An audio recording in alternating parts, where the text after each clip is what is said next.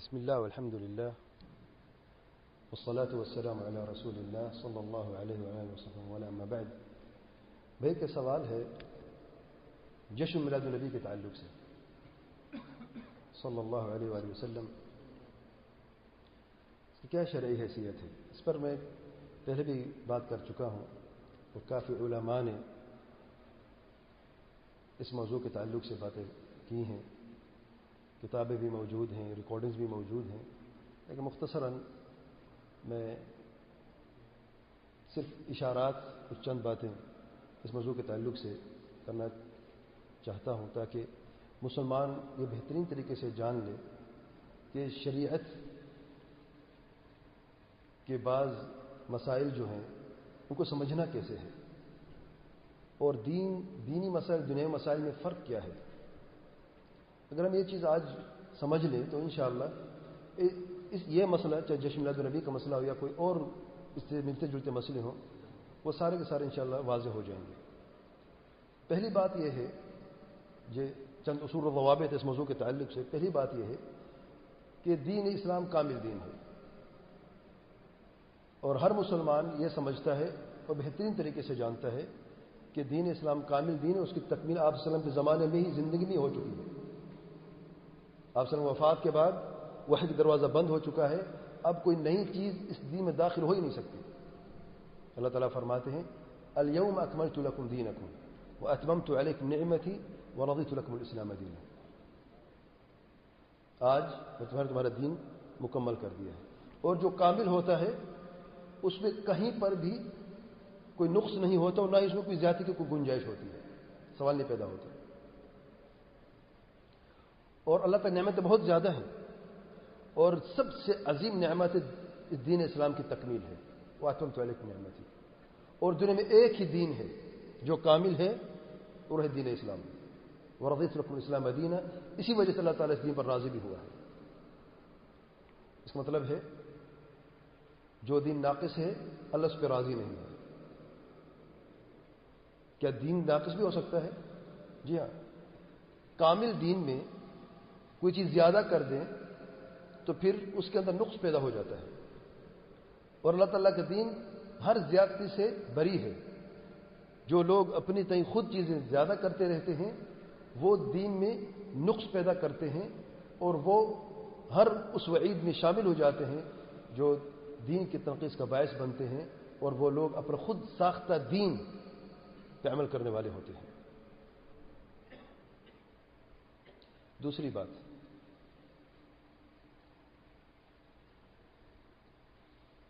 دین، دینی مسائل جو ہیں، یہ وہ مسائل ہیں جن کی دلیل ہے قرآن مجید میں یا صحیح حدیث میں۔ بغیر دلیل کے دینی امور میں کوئی چیز بھی ثابت ہو نہیں سکتی۔ دین معاملات توقیفی ہیں۔ یعنی بغیر دلیل کے ہم دین پہ عمل کر ہی نہیں سکتے۔ جب دینی کوئی مسئلہ ہو تو اس مسئلے کو ثابت کرنے کے لیے ہمارے پاس دلیل ہونی چاہیے اور دلیل یا تو قرآن مجید میں سے یا صحیح حدیث میں سے اور یا اجماع میں سے۔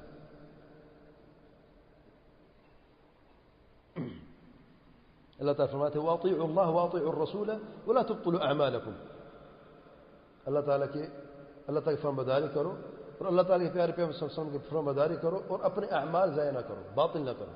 یعنی جو عمل قال اللہ و قال رسول وسلم کی بنیاد پر قائم نہیں ہے، وہ عمل مردود ہے۔ اور اللہ تعالیٰ کے پیارے پیغمبر صلی اللہ علیہ وسلم فرماتے ہیں، من احدث فی امرنا هذا ما ليس منه فهو رد. جس ہمارے دین میں نئی چیز ایجاد کی ہے، جس کی دلیل نہیں ہے دین میں، وہ شخص مردود اس کا عمل بھی مردود ہے۔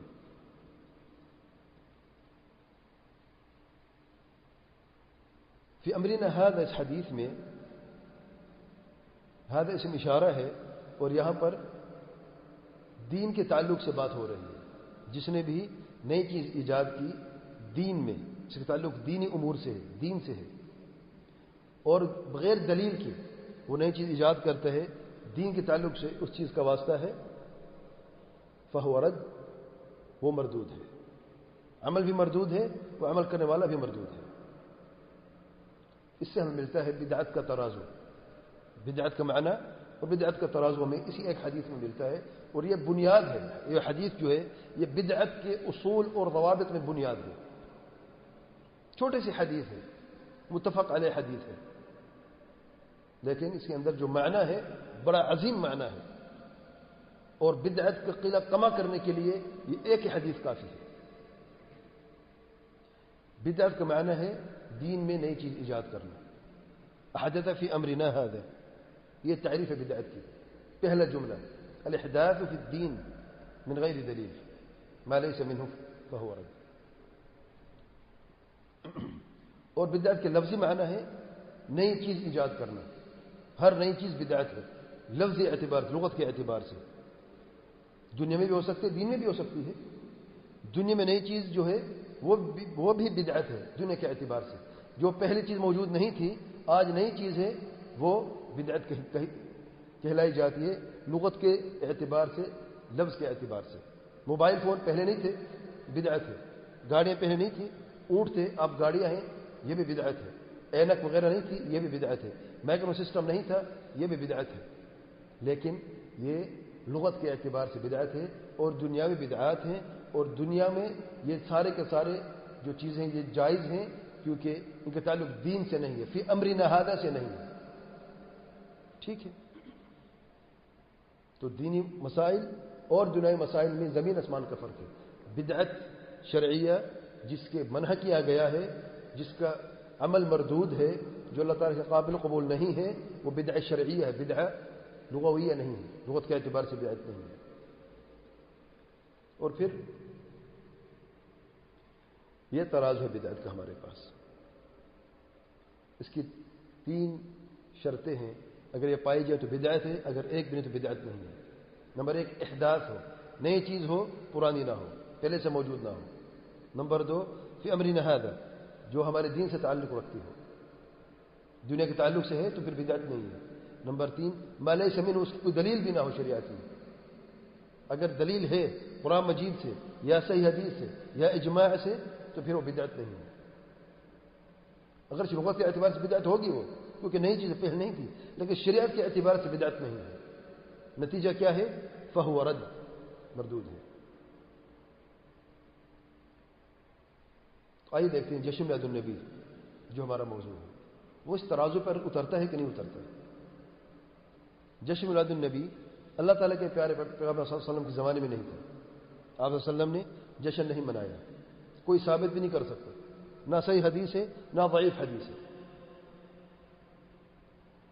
صحابہ کرام نے نہیں کیا، تابعین نے نہیں کیا، اتباع التابعین نے نہیں کیا۔ بہترین تین صدیوں میں اس کا ذکر نام و نشان تک نہیں تھا۔ تو شروع کیسے ہوا یہ سب سے پہلے چوتھی صدی ہجری میں عبیدی، فاطمی، رافضیوں نے، باطنی گروہ نے، ان شیوں نے اس بدعت کو ایجاد کیا ہے اور اس کی طرف لوگوں کو بلایا ہے۔ یہ بدعت اس دن سے عام ہوئی ہے۔ تو جشن میلاد النبی جو ہے، ان لوگوں سے شروع ہوا، جو خود بدعتی ہیں۔ اور جن کی زندگی کی بنیاد بدعقیدگی بدعقیدگی پر قائم ہے۔ شرک، بدعات و خرافات پر قائم ہے۔ تو یہ چیز ان کی طرف سے آئی ہے اس دنیا میں، اس امت میں۔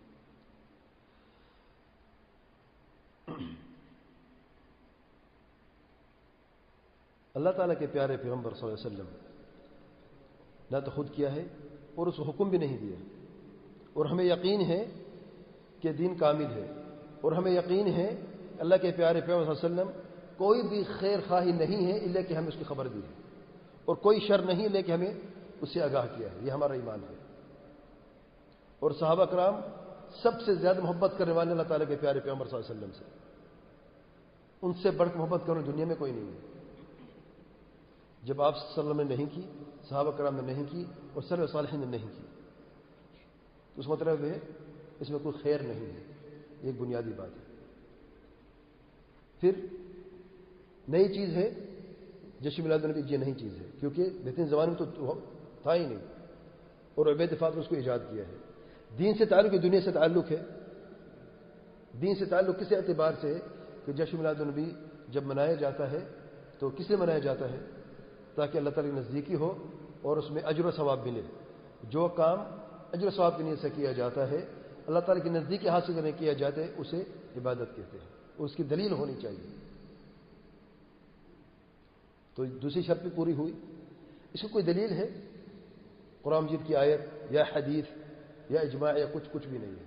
تو تین شرطیں پوری ہوئی اور جواب ملتا ہے کہ جشن النبی جو ہے وہ بدعت ہے، گمراہی ہے۔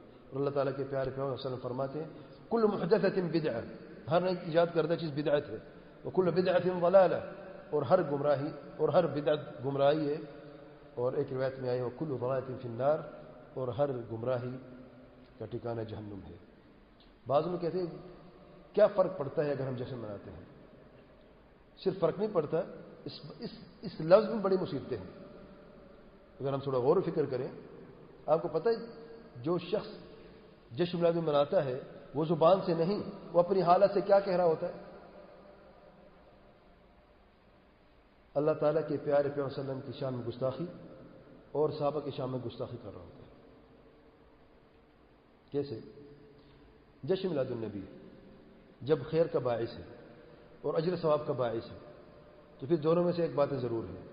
یا تو اللہ کے پیارے پیار وسلم جانتے تھے یا نہیں جانتے تھے؟ اگر جانتے تھے، تو امت تک تو پہنچائی نہیں۔ ہمیں نہ کوئی حدیث ملتی ہے، نہ کوئی آیت ملتی ہے، دور سے بھی کوئی اشارہ بھی نہیں ملتا ہمیں۔ اس کا مطلب یہ ہوا کہ ایک خیر خواہی اللہ کے پیارے پہ صلی اللہ علیہ وسلم جان بوجھ کے امت تک نہیں پہنچائی۔ وہ یہ تہمت ہے اللہ کے پیارے پہ صلی اللہ علیہ وسلم پر کہ دین کی بعض میں سے کو چھپا کر گئے ہیں دنیا سے۔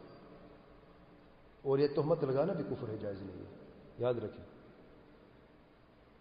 کیونکہ ہمارا ایمان ہے کہ اللہ کے پیارے پیغمبر صلی اللہ علیہ وسلم نے جو کچھ بھی اللہ تعالی حکم دیا ہے، اس حکم کو بہترین طریقے سے، اس پیغام کو بہترین طریقے سے پہنچا دیا ہے۔ اور رسالت مکمل ہے اللہ کے پیارے پیغمبر صلی اللہ علیہ وسلم کی۔ ناقص رسالت نہیں ہے کہ سب کچھ پہنچا دیا سوائے ایک چیز کی یا دو چیزوں کے، ہرگز نہیں۔ ہمارا ایمان ہے جو کچھ بھی اللہ کا حکم تھا، وہ مکمل طریقے سے پہنچا دیا ہے۔ سارے کا سارا پیغام۔ اور پھر اگر کوئی شخص یہ کہتا ہے کہ علم نہیں تھا، نعوذ باللہ۔ کہ آپ وسلم کا علم تو نہیں تھا؟ جشن میلاد النبی میں خیر ہے، باعث برکت ہے باعث اجر و ثواب ہے، تو یہ تہمت ہے۔ اللہ کے پیارے پہ وسلم پر جہالت کی تہمت ہے اور یہ بھی کفر ہے۔ کیا آپ وسلم جاہل ہے نعوذ باللہ۔ اگر زبان سے کہتے تو کافر ہو جاتے، زبان سے کوئی ضرورت نہیں کرتا۔ نہ تو کوئی یہ تہمت لگا سکتا ہے کہ آپ وسلم نے رسالت کو ناقص پہنچایا ہے اور نہ اس کو شخصیت تہمت لگا سکتے کہ آپ وسلم جاہل ہیں۔ لیکن اپنے کردار سے، اپنے عمل سے یہ ثابت کر رہے ہوتے ہیں کہ دونوں میں سے ایک بات تو ہے۔ یا تو آپ وسلم جانتے تھے یا نہیں جانتے تھے۔ اور دونوں صورتوں میں ایک سے بڑھ کر دوسری بات زیادہ خطرناک ہے۔ پھر صحابہ کرام مولانا مجمعین جو اپنے اللہ تعالیٰ کے دین کے لیے آپ سے محبت میں سب کچھ قربان کر دیا۔ اگر نہیں کیا تو جشن نہ منا سکے۔ عجب بات ہے۔ کوئی کہتے ان کو وقت نہیں ملا، کوئی کہتے جنگیں بہت زیادہ تھی کوئی کہتے جہاد میں مصروف تھے، کوئی کہتے اتنی مصروفیت تھی۔ اگر یہ عبادت ہوتی تو میرے ایمان ہے کہ اپنا وقت یہاں پہ ضرور صرف کرتے، کم سے کم سال میں ایک رات تو جشن مناتے۔ تین سو پینسٹھ راتوں میں سے ایک رات میں میسر نہیں ہوئی ان کو۔ عجب سی بات ہے۔ اللہ تعالیٰ نے ان کو محروم کر دیا ہے۔ وہ اپنے پیاروں کو محروم کر، جن پر اللہ تعالیٰ راضی ہے، رضامندی کی گواہی دی ہے۔ رض اللہ عنہ ورب عنہ۔ ہو ان کو تو اللہ نے محروم کیا اس خیر سے، لیکن کئی صدیوں کے بعد اللہ نے توفیق دی ہے ان لوگوں کو جو اللہ تعالیٰ کے خود دشمن ہے جو اللہ تعالیٰ کے دین کے دشمن ہے جو صحابہ کرام کے دشمن ہے رافضی کو اللہ تعالیٰ نے توفیق دی ہے اور ان کے دل میں یہ الہام کہتے ہیں، الہام ہوا ہے۔ بزرگوں کو الہام ہوتا ہے۔ یہ الہام ہوا ہے کہ تم جشن مناؤ، میں تمہیں اس خیر سے نوازتا ہوں۔ کوئی عقل مند بات تصور کر سکتا ہے؟ آپ مومن یا عالم کی بات کو چھوڑ دیں عقل مند کو، عقل مند سے یہ سوال کرے، کیا یہ ممکن ہے میرے بھائی؟ واللہ، اللہ کے لیے تھوڑا سا اپنی آنکھیں کھولو اور جاگ جاؤ۔ بات اتنی آسان نہیں ہے، عام بات نہیں ہے۔ ارے مناتے تو کیا ہوتے؟ جشن ہی تو ہے۔ ذرا خوشی کا اظہار کرتے ہیں۔ آپ وسلم کو ہم یاد کر لیتے ہیں۔ یار، تم کیسے مسلمان ہو؟ سال میں ایک مرتبہ یاد کرتے اللہ کے پیارے پیغمبر صلی اللہ علیہ وسلم کو۔ کیا یہی حق اللہ کے پیارے پیغمبر صلی اللہ علیہ وسلم کا کہ سال میں ایک مرتبہ یاد کر لیا، وہ بھی بدعت کے ذریعے سے یاد کیا۔ عجب بات ہے واللہ۔ کہتے تم تو گستاخ رسول ہے تمہیں کیا پتا آپ سب عظمت کیا ہے۔ جشن مناؤ گے تو پھر پتہ چلے گا۔ ارے ایسی عظمت، آپ ہی کو مبارک ہو۔ اگر یہ تعظیم ہے اللہ کے پیارے پیغمبر صلی اللہ علیہ وسلم کی، تو پھر آپ ہی کو یہ مبارک ہو۔ ہم تو اللہ تعالیٰ کے پیارے پیغمبر صلی اللہ علیہ وسلم کی اتباع کرنا جانتے ہیں۔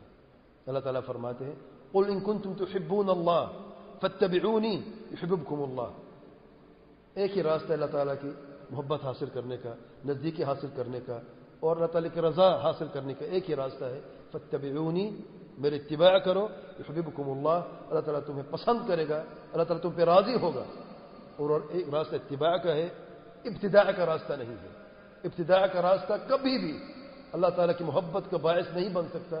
بلکہ بغض و نفرت کا باعث بن سکتا ہے، اللہ تعالیٰ کے عذاب کا باعث بن سکتا ہے ہر گز اللہ تعالیٰ کی محبت اور رضامندی کا باعث نہیں بن سکتا۔ تمہاری گزارش ہے اللہ کے لیے؟